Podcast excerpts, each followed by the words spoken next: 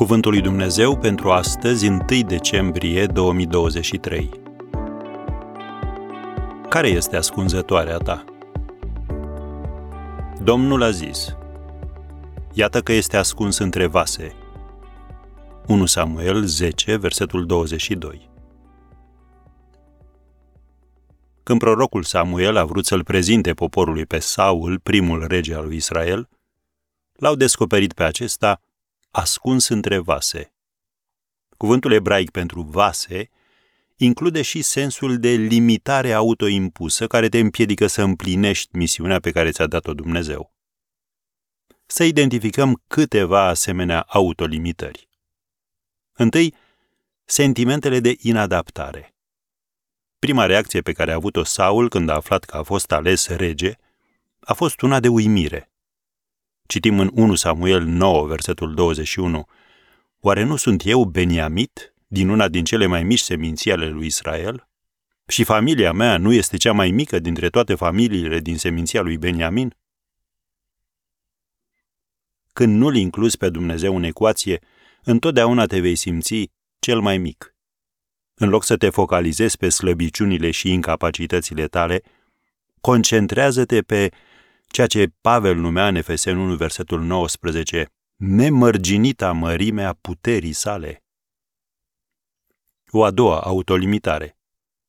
Teama față de ce ar putea crede sau gândi alții. Autorul proverbelor ne spune că frica de oameni este o cursă. Citim asta în capitolul 29, versetul 25. Iar împăratul Saul a căzut în ea. Când Samuel l-a confruntat pe Saul pentru că nu i-a omorât pe amaleciți, acesta a răspuns, Mă temeam de popor și i-am ascultat glasul. Scrie în 1 Samuel 15, versetul 24. Cuvântul lui Dumnezeu ne asigură de următorul lucru. Nici de cum n-am să te las, cu niciun chip nu te voi părăsi, așa că putem zice plin de încredere, Domnul este ajutorul meu, nu mă voi teme. Ce mi-ar putea face omul? Am citat din Evrei 13, versetele 5 și 6. Odată ce accepti acest adevăr și îl pui în aplicare, vei vedea că nu ai de ce să te temi. Și o a treia autolimitare, pragmatismul exagerat. Biblia ne avertizează în Iacov 1, versetul 8, Cine se îndoiește este un om nehotărât și nestatornic în toate căile sale. Și Saul s-a încadrat perfect în acest tipar când nu a auzit vocea lui Dumnezeu, a luat situația în propriile ei mâini și s-a dus să consulte un văzător.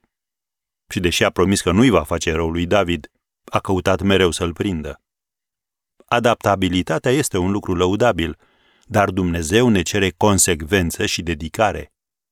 Așadar, ieși din ascunzătoare și bazează-te pe nemărginita mărimea puterii lui Dumnezeu.